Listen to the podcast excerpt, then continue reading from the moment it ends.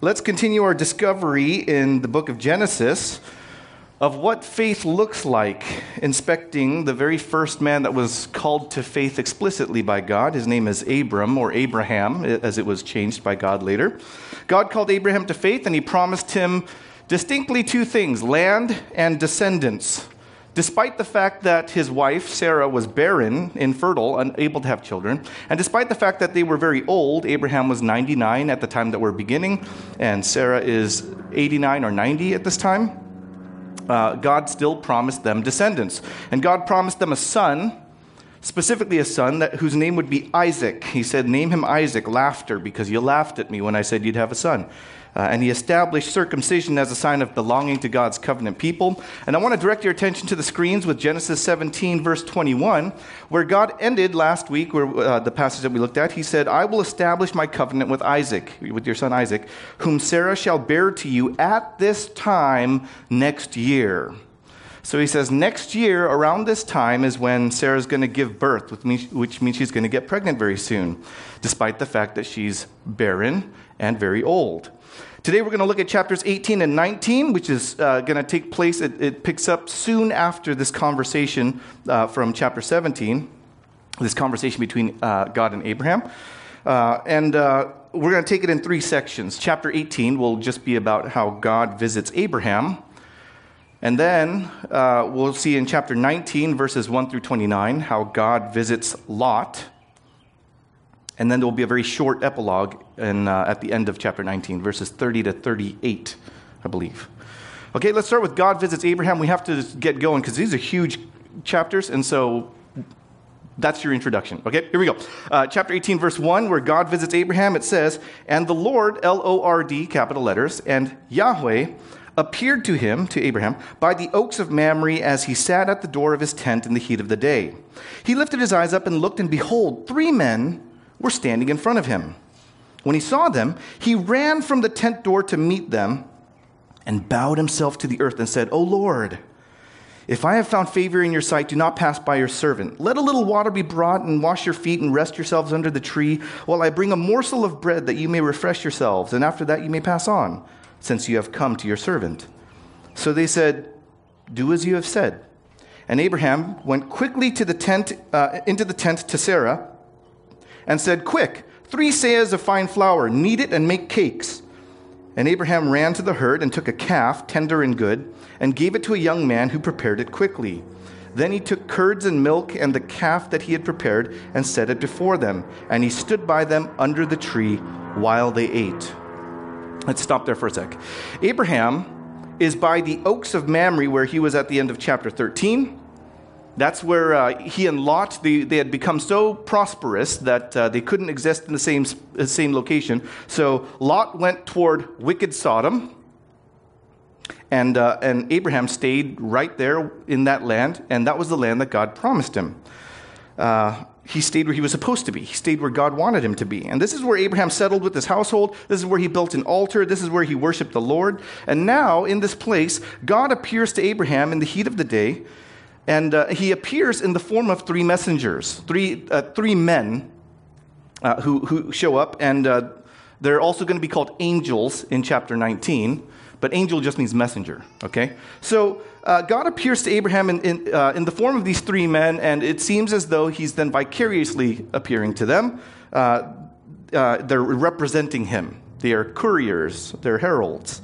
But it's possible that one of the men is kind of singled out as Yahweh God. And so some people think that this is actually pre-incarnate Jesus. Jesus, 2,000 years before he's actually born, that he kind of took a temporary human form just to show up to Abraham. And that's a big maybe, and I think you have to just leave it at a maybe. I don't think you can build anything concrete on that because at best it's speculation.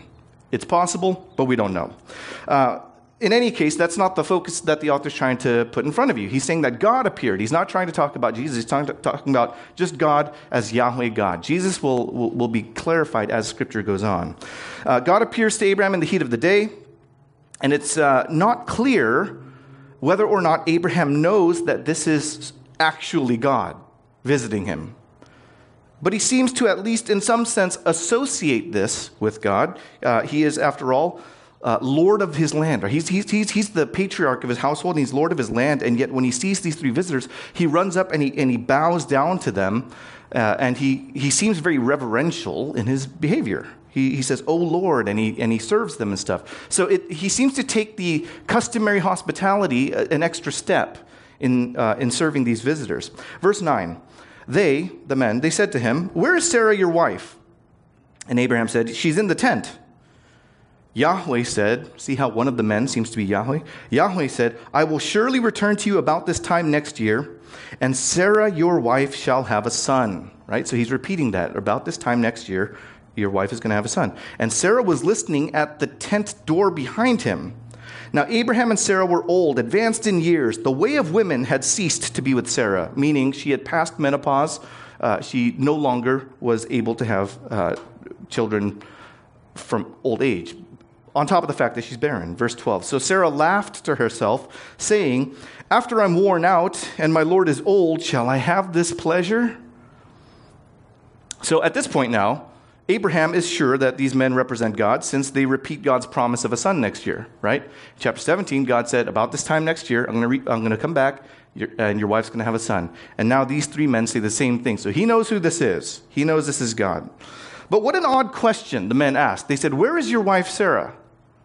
Where is your wife Sarah?" See, if Abraham at that moment didn't know who they were, then this would be a very rude question for strangers to come up and be like, "Hey, where's your wife?" That would be a very rude question to ask, and that's not the case. He does know who they are, and so when they ask, "Where's your wife?" he tells them. He's like, "Sarah's in the tent." And God asks not because he doesn't know where she is. Every time he asks, "Where is someone?" he asks, "Adam, where are you?" Chapter 3, verse 9, right? He asks, Cain, "Where's Abel, your brother?" Chapter 4, verse 9, right? Whenever he asks, "Where are you?" or "Where is this person?" he's really just giving a chance for someone to then present some kind of an admission, and then he confronts it, right? He waits for the answer to then reveal something, and then he goes ahead and he deals with what was just communicated. So that's what he's doing here. He goes, "Where's Sarah?" And then Abraham goes, "Well, she's in the tent." And he's like, "Well, she's going to have a son next year, right around this time." And he lets her laugh at this, right? She laughs for a second. And before we even talk about the laughter, I want to ask, why is Sarah in the tent? Why isn't she out here when God is out here? Right? Why is she not out here? Why isn't she helping serve the guests, especially if God is the guest? And we might guess, oh, maybe it was improper for women to eat with men, which some people try to say, but there's no evidence in history to support that. In terms of customs of the ancient world. There's actually a very odd answer to this. Women in this time stayed inside, indoors, or in their tent, whichever, but they stayed inside when they were bleeding on their menstrual period, when they were bleeding from the way of the women. And they weren't supposed to prepare food or do anything like that. They were supposed to just rest. And you kind of see that happen later in chapter 31 with this woman named Rachel, verses 33 to 35. And part of that is because some people thought that a woman's period was bad luck, and even gave off danger. So if you were near a woman during that time, that it would mean that you're going to bleed soon too in some way. And so they had a connotation of bad luck to it, or danger. But we know from verse 11 that Sarah had passed the way of the women. She had passed her menopause, and so she should not be able to have her period. She's preparing food, which seems totally okay. So how would this apply to her at all? And it could be that while she's preparing food, and by the way, this is purely a guess, okay? So I don't want you to take it as fact, but it's a purely a guess. It could be that she just, as she's preparing food, is when she started bleeding. That's perhaps when she started her period, and so she stays in the tent when the food is being brought out. She was already preparing the food because that was fine, but then when she realizes she's bleeding, she's not supposed to do anything. She's supposed to just kind of let the servants take over at that point. Now, this would be an interesting moment, since God has just shown up, and God said, this time next year, your wife, who's too old to have children and biologically unable to have children, is going to have a child. And at that moment, all of a sudden, biologically, there's a sign in her that she can now get pregnant. Whether or not that's the case, we don't know for certain, but we do know that God says she'll have a child next year, and so that will happen. Now, remember, I said when God asks where someone is, it's to evoke an omission and then confront it, right? And that's what he's doing. He says, "Where's Sarah?" And then he lets her laugh at this whole situation. Like, okay, am I really going to have a child at this age? Is that really what's going to happen? And so God then confronts that, right? He deals with the fact that she laughed, and it's the hardest shutdown in the Bible, in my opinion. Verse 13, Yahweh said to Abraham, "Why did Sarah laugh and say, 'Shall I indeed bear a child now that I am old?'" Verse 14, "Is anything too hard for Yahweh? At the appointed time, I will return to you about this time next year, and Sarah shall have a son." Verse 15, "But Sarah denied it, saying, 'I did not laugh, for she was afraid.' And God said, 'No, but you did laugh.'" And then if you just look at verse 16, it just moves on. "Then the men set out from there. They looked down toward Sodom, and Abraham went with them to set them on their way." Like, that's the end of the scene. Hey, why did Sarah laugh? Well, she thinks it's too hard for me. I'm going to do it, and she's going to have a son. And she's like, I didn't laugh. And it doesn't even say she entered, or came out of the tent and came in. Maybe she's in the tent, like, I didn't laugh. And then God turns around and says, "You did." And silence. That's the end of the story. What is going on there? And first, why does the author even put that in? Right? That's a waste of ink, first of all, because it doesn't do anything to advance the story. It doesn't. It just embarrasses Sarah further. I'm sure every time she reads that part, probably feels bad. But God calls her out. She laughs. She gets rebuked. But if you watch the rebuke, it's not really shameful. It is a rebuke. So, okay, she's embarrassed a little bit. But God isn't punishing her.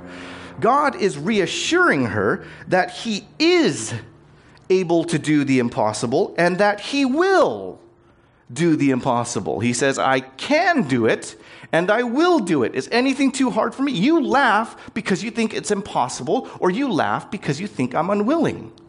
I can and I will. And God uses that moment to reveal something about himself.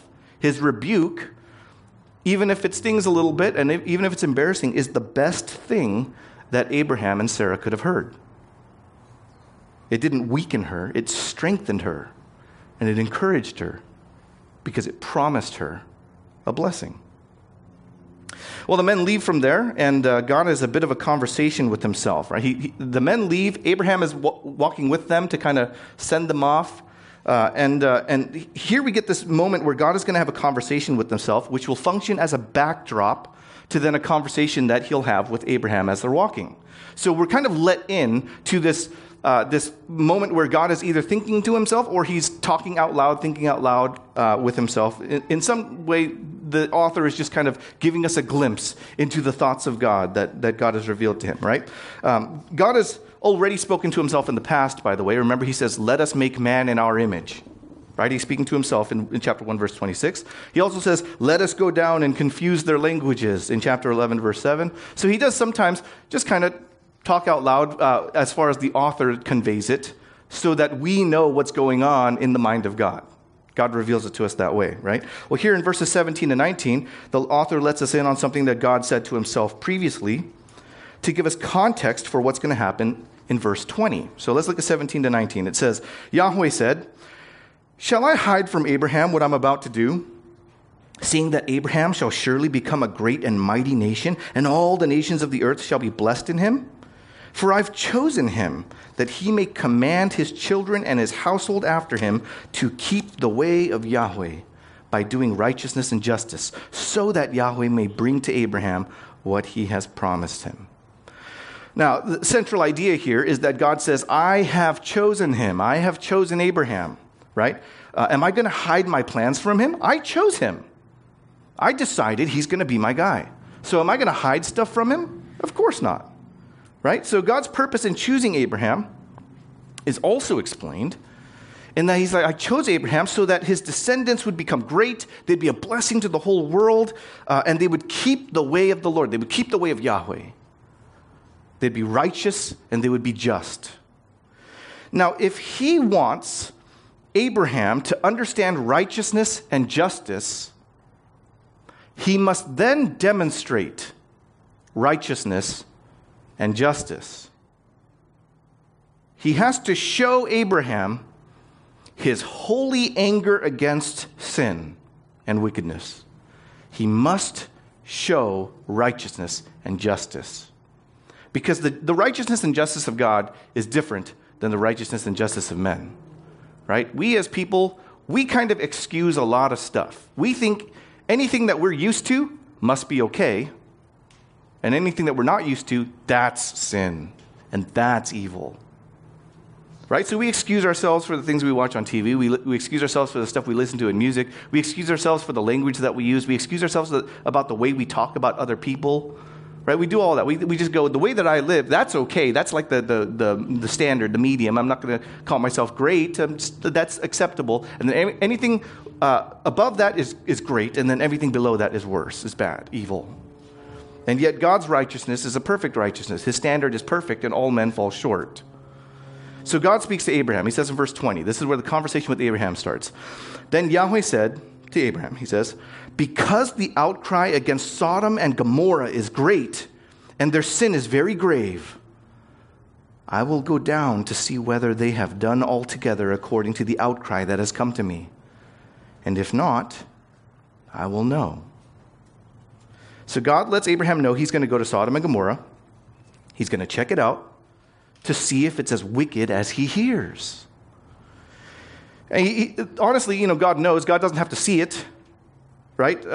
But by seeing it, then Abraham and the original audience who's reading this book, Israel, they would know that God, as a righteous judge, didn't just throw out a verdict without going to confirm it himself, right? They didn't know God. They didn't understand omniscience. They didn't understand, those are concepts that we understand. But at that time, they didn't have a Bible. They didn't understand that stuff. So he says, I've heard the outcry, and I'm going to go and check it out. And I will confirm it.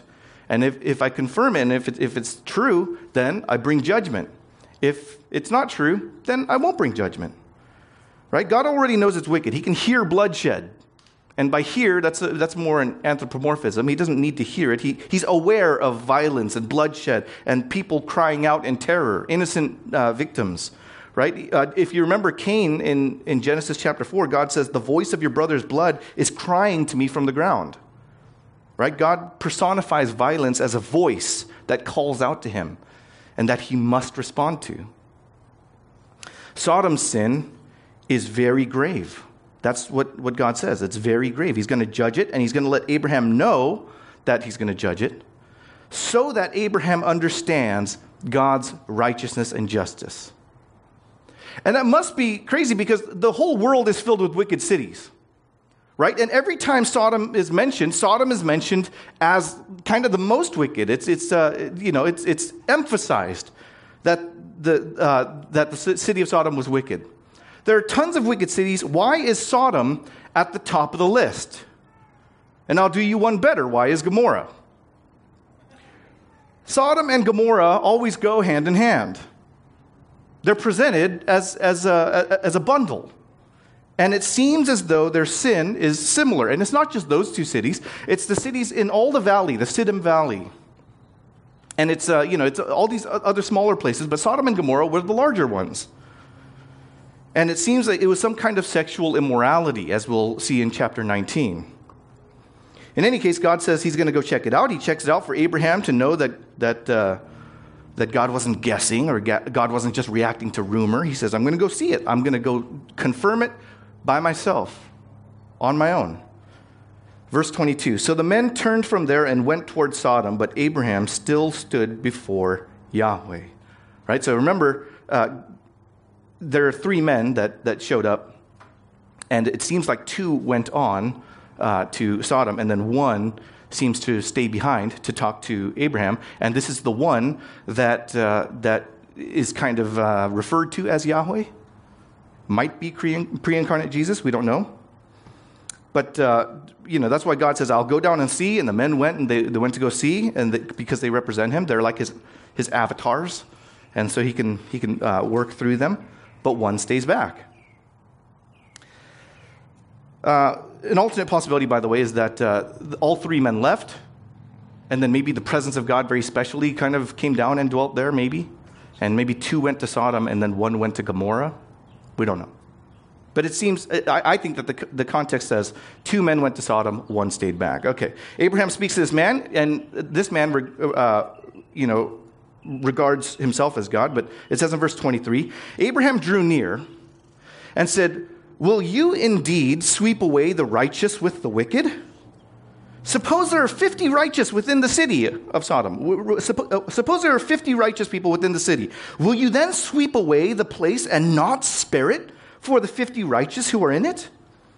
Far be it from you to do such a thing, to put the righteous to death with the wicked, so that the righteous fare as the wicked. Far be it, far be that from you. Shall not the judge of all the earth do what is just?" And Yahweh said, "If I find at Sodom 50 righteous in the city, I will spare the whole place for their sake." Now, Abraham is obviously worried that God is going to destroy the righteous just like he destroys the wicked. He's like, why would you treat them equally? Why would you punish everybody just for the sins of the wicked? Why would you punish the 50 righteous for the sins of the wicked? Why? How is that justice? If you're judge of all the earth, aren't you going to be just about this? And why would he be wondering this? Well, it could be because he has a nephew named Lot. And Lot lives in Sodom. And he's like, wait, are you just going to kill everyone there? Because what if there are some good people, you know? What if there are 50 good people? Like, you're not going to kill everybody, right? That wouldn't be right. Verse 27. Abraham answered and said, "Behold, I have undertaken to speak to the Lord, I who am but dust and ashes. Suppose 5 of the 50 righteous are lacking," meaning subtract 5. "Will you destroy the whole city for lack of 5? Right? Are you going to destroy the whole city if there are only 45 people that are good? And God said, "I will not destroy it if I find 45 there." Verse 29. Again, Abraham spoke to him and said, "Suppose 40 are found there." And God answered, "For the sake of 40, I will not do it." Then Abraham said, "Oh, let not the Lord be angry, and I will speak. Suppose 30 are found there." And God answered, "I will not do it if I find 30. And Abraham said, "Behold, I have undertaken to speak to the Lord. Suppose 20. I wonder if he's being clever here. I wonder if he thinks he's being clever. But he's like, suppose 20 are found there. God answered, "For the sake of 20, I will not destroy it." Verse 32, then Abraham said, "Oh, let not the Lord be angry, and I will speak again, but this once. Suppose 10 are found there." And God answered, "For the sake of 10, I will not destroy it." And Yahweh went his way when he had finished speaking to Abraham, and Abraham returned to his place. Now, the central issue, shall not the judge of all the earth do what is just? And God's repeated answer throughout the narrative is a resounding, yes, I will do what is just.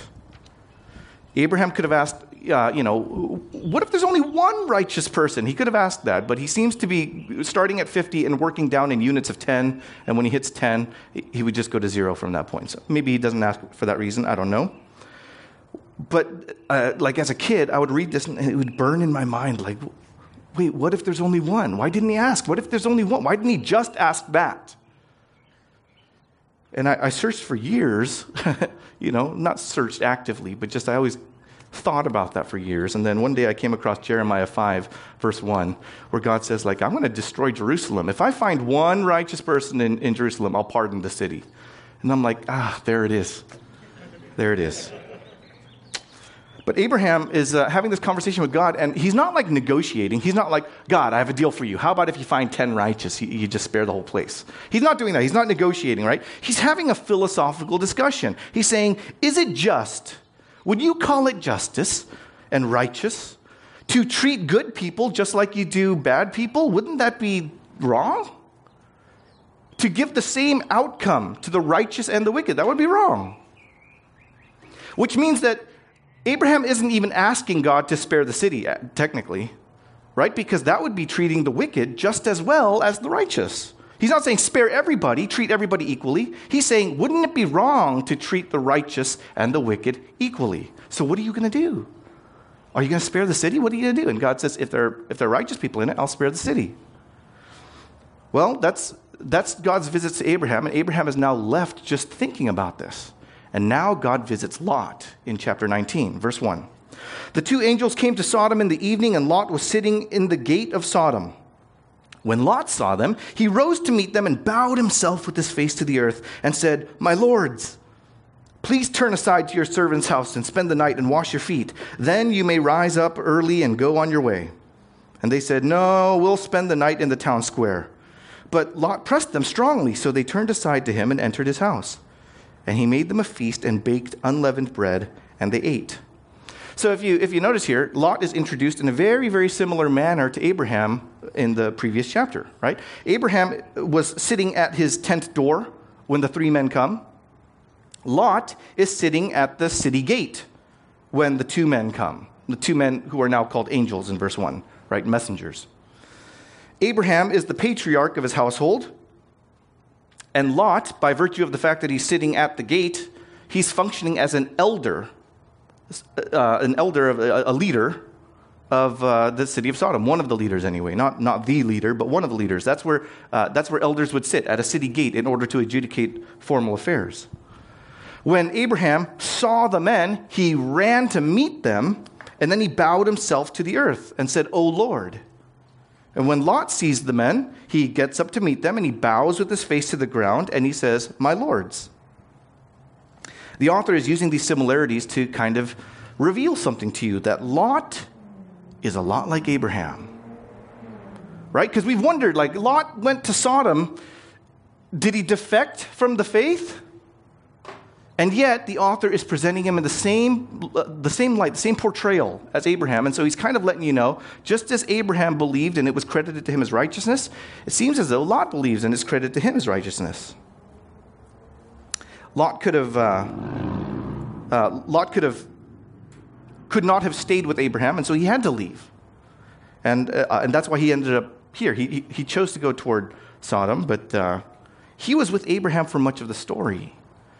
And you have to kind of key in on this with Lot, okay? Lot was with Abraham from the beginning in chapter 12 when God called to Abram and said, you know, leave your family's household and everything and come and follow me to the land that I'll show you. I'm going to take you somewhere, and I'm going to bless you with land and with descendants. He said that, and Abram says, okay, let's go. And he takes his wife, and then his nephew decides to come along. There was no reason for Lot to have to go unless Lot believed there was something to this. Why would they leave the wealth and the legacy of the family and the religion and the security of the family to go and be foreigners living in tents among hostile peoples for the rest of their lives? There was something to Lot that was faithful, which God would credit as righteous. And so Lot had faith too. He believed too. And so he'll be referred to in the New Testament as righteous Lot. But one key difference that you also should notice is that Abraham immediately recognized the men as God. He says, "O Lord." He sees three men, and he says, "O Lord," because he knows who they come to represent. And yet when Lot sees these two men, he says, "My lords," which is saying sirs, gentlemen. And so it doesn't seem like he readily understands or recognizes who they are or who they represent. It takes him a while to kind of figure it out. Now, the men here aren't visiting to really just visit Lot and be like, "Hey, how you doing?" Really, they came just to inspect Sodom, to judge its wickedness. How wicked was Sodom? Verse 4. Before the men lay down, the men of the city, the men of Sodom, both young and old, all the people to the last man surrounded the house. And they called to Lot, "Where are the men who came to you tonight? Bring them out to us that we may know them." Lot went out to the men at the entrance. He shut the door after him, and he said, "I beg you, my brothers, do not act so wickedly. Behold, I have two daughters who have not known any man. Let me bring them out to you, and do to them as you please. Only do nothing to these men, for they have come under the shelter of my roof." Stop there. Now pay attention to the language used here, right? All the people of the city, all the people of Sodom, young and old, to the last man. So the author is employing emphatic language, repetitive language. He's using a merism to throw out to you again and again and again that every last man came out to Lot's house and said, hey, who are those guys? Bring them out so that we may know them, right? Which is a euphemized expression of sexual immorality. They want to rape them. And Lot isn't exactly innocent here. Like if you're bothered by his response, you ought to be. He's offering his virgin daughters to them to be raped and likely murdered. Now, don't pretend that Lot cared so much about protecting these men that he righteously offered his daughters to be brutalized. There was nothing righteous about that. That doesn't make him innocent, and God is not honored in that. Like, if there were a better answer he could have given, he could have said, no. How about that? Right? No.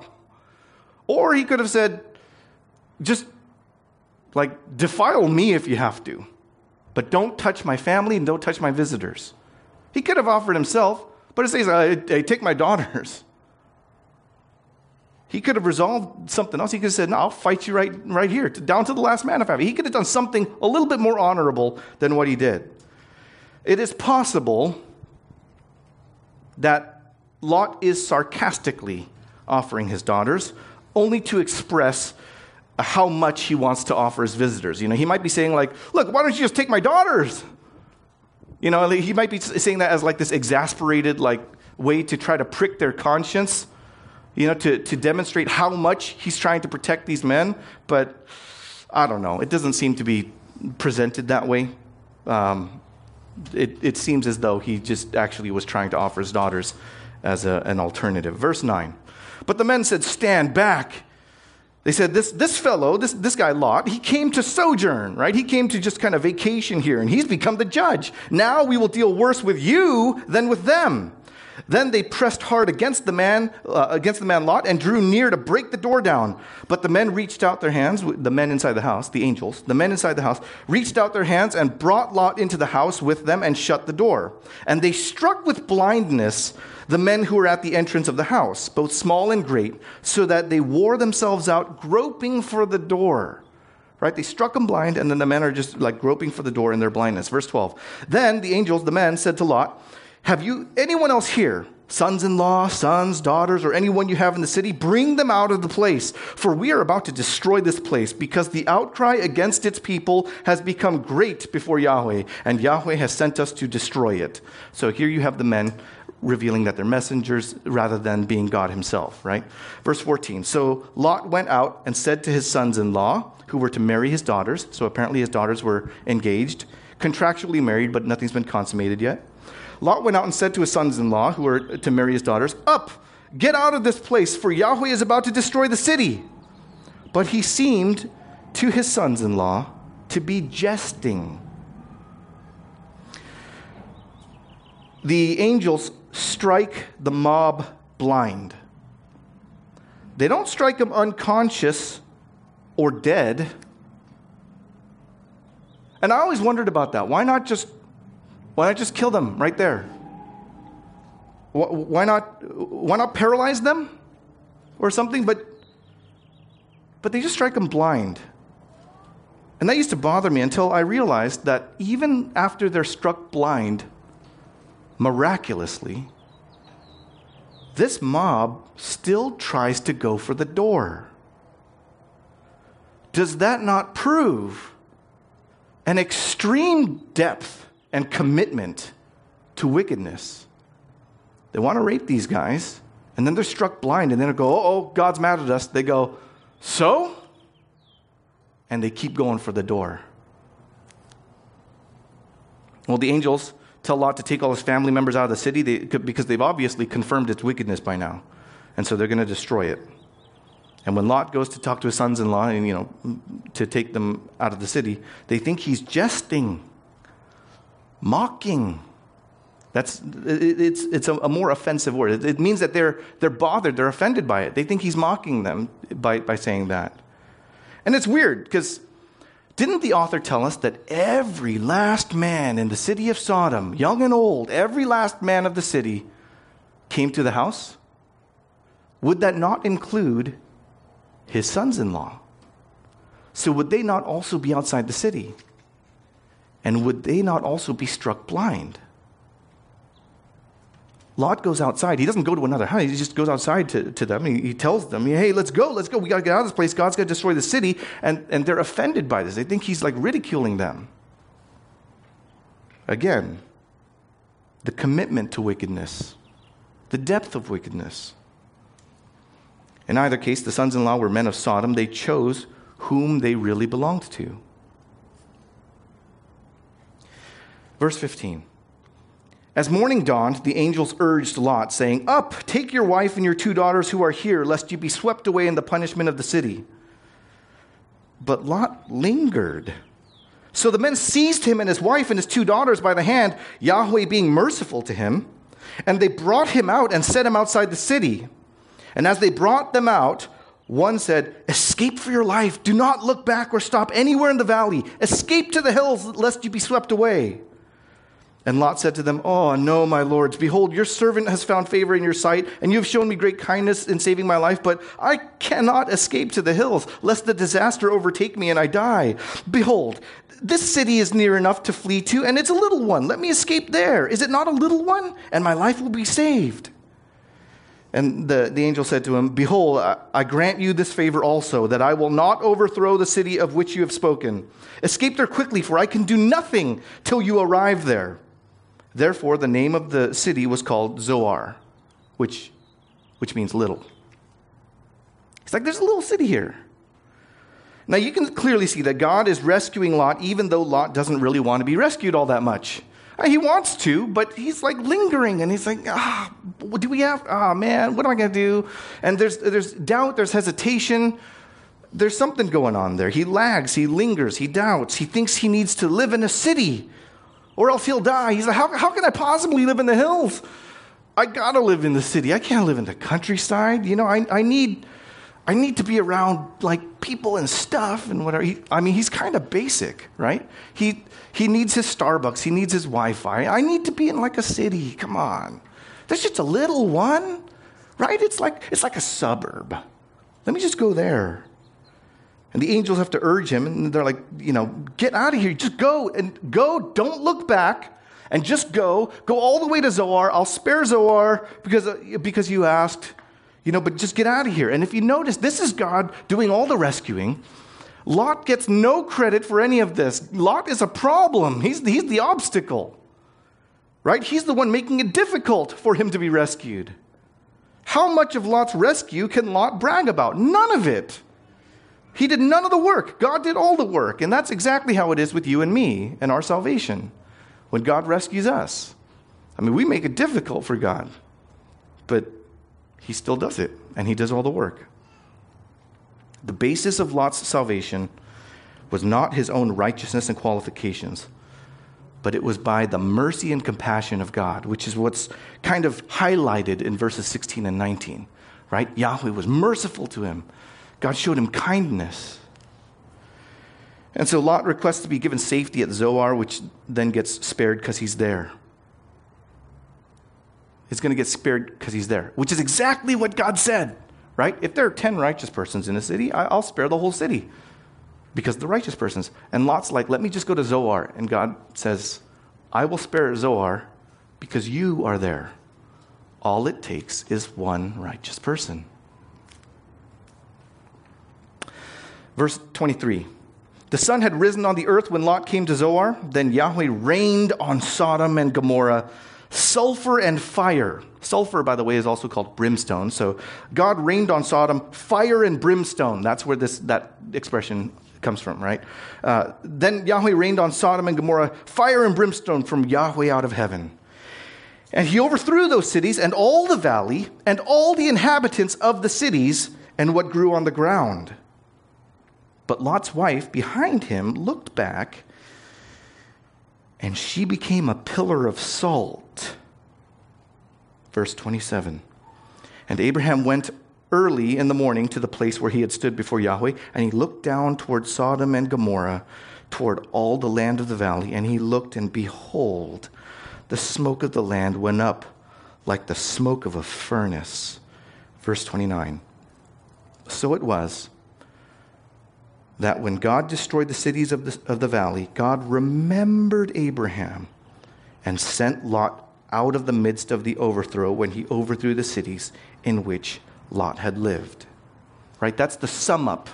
This is the reminder that this whole episode with Sodom and Gomorrah and all the cities in the valley of Siddim were overthrown, but God was remembering Abraham's plea, his prayers, the philosophical discussion that they had about righteousness and justice.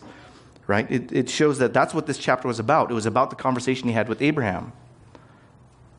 Zoar was supposed to be destroyed. It was just as wicked as Sodom. It was just as wicked as Gomorrah. It was supposed to be destroyed just like all the other cities in that valley. But since Lot was there, God spared the city. And so Sodom, Gomorrah, all the valley, all the inhabitants are destroyed by fire and brimstone, sulfur and fire. And I just wonder, what exactly happened? You know, is it just fire and sulfur came from the sky? That's... seems random. It seems like fire would be enough. Do we need to make it smell? Right? Why do we need the fire and along with sulfur? Well, Lot leaves Sodom with his family at dawn in verse 15.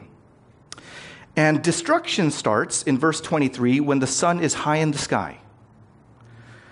Which means that if he left at dawn and then the sun is high in the sky, he couldn't have traveled more than 10 miles. And the angels say, get to Zoar. We can't begin the destruction until you get there. So it's only a short distance, it's 10 miles. He's just a skedaddle, right? He's got to move at a fast pace, but get out of here. And then the angels go, we can't destroy anything until you arrive. Now, if you have to remember back now, rewind a few sermons. Remember in chapter 14... in verse 10, that the valley of Siddim, where Sodom and Gomorrah are located, is filled with what? Bitumen pits, tar pits, right? It's filled with bitumen, which is, you could just simplify that, call it tar, right? And all it takes in this area is an earthquake. It doesn't even have to be a big one. It just has to be the right one. An earthquake to ignite the mineral salts of the area. That area is filled with sodium, potash, magnesium, calcium chloride, and bromide. You have all these different mineral salts in the area, and then these noxious gases that are released by them. And the right kind of earthquake, or even a single lightning bolt, if God wanted to do that, would cause the whole valley to ignite and explode. Which is why God says, I can't do this until you arrive. If you're on the way and I explode the place, you explode too. So that's not okay. You have to get to the safety zone, and then, I cast my spell and then boom. Right? This is an instantaneous destruction. It's not like you see fire, and over like the course of 20 minutes. It's not like that. Something happens and a very rapid burst of power is unleashed, and it destroys everything. The cities, the people, all the plants on the ground. That's what it said. No one would have time to escape. Even if they tried, the fumes would be suffocating.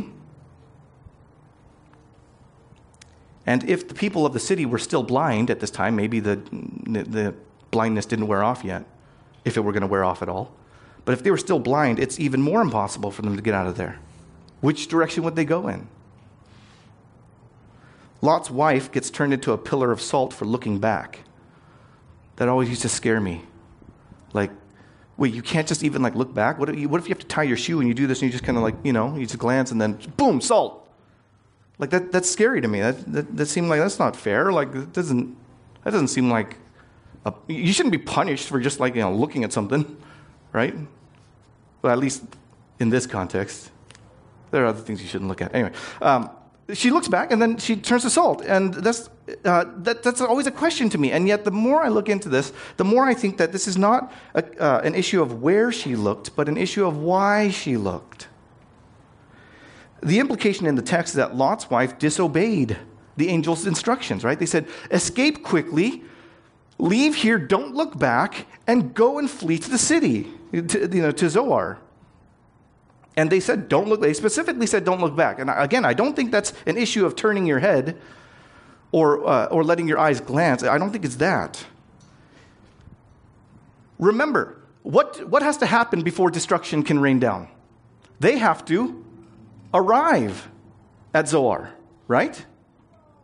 But it says that Lot's wife, while they're going, she's behind him, and she looks back, and then she turns into a pillar of salt. Does she turn into a pillar of salt before the fire and brimstone?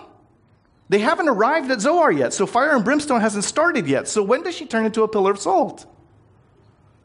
Do you get what I'm saying? Like, they're on the way. Is she just salt? And then Lot's like, what's going on? And then they get to Zoar, and then the fire and I don't think that's what happened. They weren't at Zoar yet. I think that the passage reveals to us that she looked, it's not about where she looked, but she looked in her heart with longing. Like, she looked back and she wanted to be there. And I would present this case to you with the words of Jesus in Luke chapter 17, verse 29. Luke 17, verse 29, Jesus says, "But on the day when Lot went out from Sodom, fire and sulfur rained down from heaven and destroyed them all. So will it be on the day when the Son of Man is revealed. On that day," in verse 31, "let the one who is in the field not turn back. Remember Lot's wife." And the turn back there doesn't just mean your direction. It means like turn as in change your direction and go back. The look back and the turn back are also synonyms for go back. Lot's wife was not judged for turning her head and glancing, especially because nothing happened yet. Fire and brimstone didn't even rain. They're just walking, right? But she was judged for turning her heart, yearning for what was wicked and going back for it. Right? To go like, forget it. I don't want to go there. I don't want to go to Zoar. I want to go there. You're crazy. And turning back and going. Everyone in the city of Sodom, if they didn't burn up from fire, they would have been covered by the noxious airborne chemicals and the mineral salts in the air. And their bodies in that situation, as they died from suffocation and poisoning and all sorts of other potential causes, their bodies would have been covered by the minerals, they would appear as pillars of salt. It seems to me that Lot's wife left Lot to return to Sodom, and either on the way or after she arrived, judgment rained down, but she didn't burn up, and so her body was left, dead from the fumes and chemicals and everything else. And she was a pillar of salt. Maybe. Or maybe God just instantly turned her into a pillar of salt. He could flex like that if he wants. Look, I'm spending a lot of time, too much time, explaining and describing the fiery destruction. The author doesn't seem to do this. Just like with the flood, the author doesn't spend a whole lot of time on the judgment and the destruction. He puts the focus on the salvation. He focuses on whom God rescues and the fact that God is the one doing it. And that's exactly what's going on in this text here, that the focus is on God rescuing and showing the salvation and the deliverance. God's justice and his mercy are perfectly expressed here. Remember, God said, if I find righteous people in the city, I'm going to spare the city. That's exactly what he did. He spared Zoar.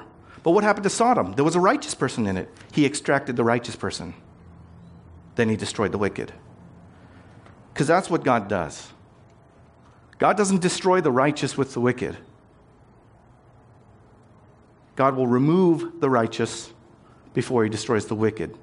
That's instructive for us when we start to learn about rapture and tribulation. Because God will remove the church, rapture, before then he sends tribulation, his wrath. Well, let's get to the epilogue in verse 30. It says, "Now Lot went up out of Zoar and lived in the hills with his two daughters." So he left the city that he insisted on living in, right? He went up out of Zoar and lived in the hills with his two daughters, for he was afraid to live in Zoar. So he lived in a cave with his two daughters. And the firstborn said to the younger, she said, "Our father's old, and there's not a man on earth to come in to us after the manner of all the earth. Come, let us make our father drink wine, and we will lie with him, that we may preserve offspring from our father." So they made their father drink wine that night, and the firstborn went in and lay with her father. He did not know when she lay down or when she arose. The next day, the firstborn said to the younger, "Behold, I lay last night with my father. Let us make him drink wine tonight also. Then you go in and lie with him, that we may preserve offspring from our father." So they made their father drink wine that night also, and the younger arose and lay with him, and he did not know when she lay down or when she arose. Thus both the daughters of Lot became pregnant by their father. The firstborn bore a son and called his name Moab. He's the father of the Moabites to this day. The younger also bore a son and called his name Ben-Ami. He is the father of the Ammonites to this day. Now, we don't know why Lot was afraid to live in Zoar, but maybe it's because he went to Zoar, and Zoar was just as wicked as Sodom. So he's like, you know what? This city's doomed too. I saw what God did. And so he's so traumatized and stuff that he's like, I don't want to be around here when fire rains down. So maybe he goes to the cave for that reason, cave in the hills. But all of that is to say that Lot survived, and Lot had sons, Moab and Ammon, which are two of Israel's frenemies, right? Sometimes they're friends, sometimes they're enemies. And it's by way of incest. Lot with his daughters, they have children together.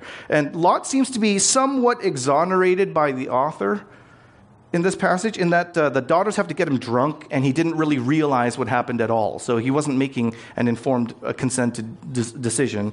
You know, it happened. So it seems like the author's trying to get him off the hook a little bit. Israel would then understand Moab and Ammon, you know, the Moabites and the Ammonites, to be allies in some sense, right? You're from Father Abraham's nephew, so you're kind of like our cousin people, or our nephew people, or something like that. You know, you're relative people to us, but they're not the covenant people of God. They're not descendants of Abraham. And so Moab and Ammon will sometimes protect Israel throughout history, and then sometimes they'll afflict Israel. But, you know, side note is at least one Moabite does get saved in a glorious manner, and that's Ruth, Book of Ruth. It's not as obvious in the English rather than the original Hebrew, but rescuing Lot is a direct response to Abraham's request, right? Abraham asked in 18:23, he says, "Will you sweep away the righteous with the wicked?" Are you going to sweep away the righteous with the wicked? And that's the same language that's used in chapter 19, verses 15 and 29, right? We're not going to sweep away the city until you get out of here. You know, that's what's going on. What that means is Lot is regarded as righteous, which is so weird to me because he makes a lot of dumb decisions in this chapter. You look at him, you're like, he's kind of not righteous. I don't know if you'd call him wicked outright, but he just doesn't seem all that good. But the New Testament doubles down on this. 2 Peter chapter 2, verse 6. If by turning the cities of Sodom and Gomorrah to ashes, God condemned them to extinction, making them an example of what's going to happen to the ungodly, and if he rescued righteous Lot, who was greatly distressed by the sensual conduct of the wicked, for as that righteous man lived among them day after day, he was tormenting his righteous soul over their lawless deeds that he saw and heard. Well, then the Lord knows how to rescue the godly from trials. 3 times Lot is called righteous, and once he's referred to as godly. That's weird, because Lot does some stupid stuff that we just saw. He's far from perfect. He's far from righteous. And if you think about this, we think of Abraham as righteous, but the more you're walking through the story of Abraham, you find that Abraham does some dumb stuff too. So why is Abraham called righteous? And it's simply because they believed. They trusted God. Not perfectly. They made mistakes and stuff, but they trusted God. And God said, okay, well, I give you credit as righteousness. right? I'm not going to count your score based on your righteousness. I'm going to give you my righteousness. Lot made so many dumb decisions. He moved near Sodom, which was more wicked than all the other cities. And he chose to live there. And he chose to raise his family there in the midst of the wickedness. He has selected husbands for his daughters from the wicked city. He seemed to be willing to sacrifice his daughters to a bloodthirsty mob. He's utterly ineffective in saving his sons-in-law and getting them out of the city. He hesitated in leaving the doomed city. He insisted he would die if he didn't live in another equally wicked city. And he ended up doing what he told, what he was telling the Sodomites to do, which is lying with his unmarried daughters. His drunkenness and his shame feel oddly reminiscent of Noah's drunkenness after the flood. But this time it's worse and it's more shameful. Why would Lot and Abram be called righteous? Why would he credit it as righteousness? You know, that's mind-boggling to me, and yet the more I think about it, the more I'm glad that God does not measure my righteousness by my deeds. And same with you. Because if he did that, we would fall short. Even if you're already a Christian, even then, as a Christian, you don't do everything perfectly. Right? If left to ourselves, we lag, we linger in sin. And yet God seizes us and he saves us and he does all the work. He takes our sin on the cross and we get his credentials from Christ. Lot was saved because he trusted God. And so it's kind of like, wow, he did all this bad stuff and yet he was saved. And so it's like, well, that means I can do bad stuff and still be saved. There's a truth in that. But look at what he lost. Lot moved away from Abraham. Why? Because they were too prosperous. They had too much stuff. They had too many animals, too many servants, too much property, and all. They couldn't coexist because they had way too much stuff. And so Lot moves near Sodom, and then he moves into Sodom, and then he lives in Sodom, and then he just kind of becomes like a leader in Sodom and stuff. What happens to all of the stuff that he invested in? It exploded. It burned. What's Lot left with? Nothing. He lives in a cave. There's a sober warning there. He moves outside of the blessing. He moves outside of the promise of God. And if you think, oh, I'm saved, so even if I sin, I'll be fine. And if you think that, you don't realize that you are moving outside of blessing. You're moving outside of something really great and glorious. Who really ended up paying for Lot's sin? His descendants, his children, Moab and Ammon. The Moabites and the Ammonites. They were always right outside the promised land, and they never received the blessing because of Lot's decisions. Final thought. When you look at these passages, when you look at these two chapters, there's something that you pick up, which is that God spares a wicked city because of a single righteous person in there. And I think that that's something for us to just kind of throw around in our heads, because you don't know who God spares by you being there. Right? What a mysterious thought.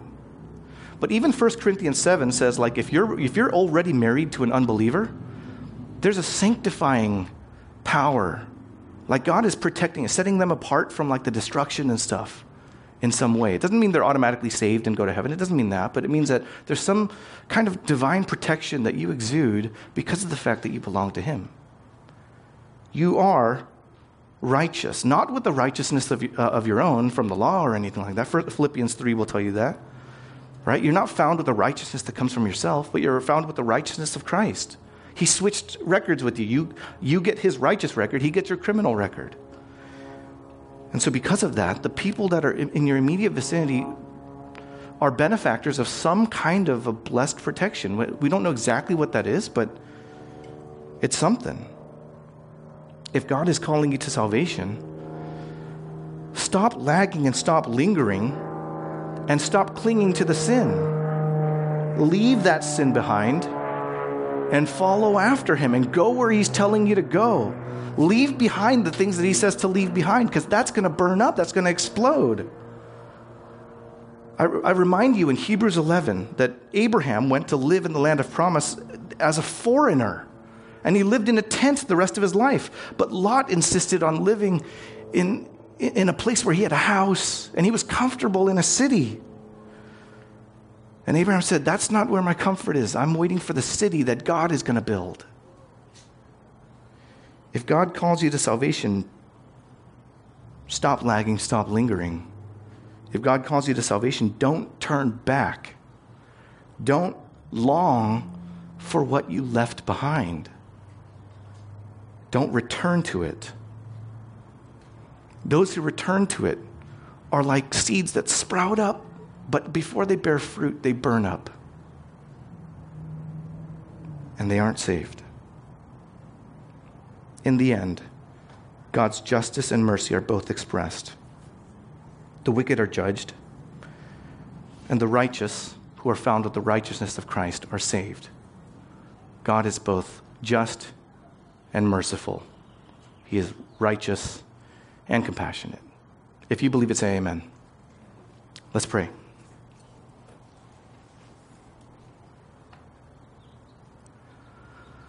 What to say, Lord? How important it is for us to remember again and again that you are righteous and just,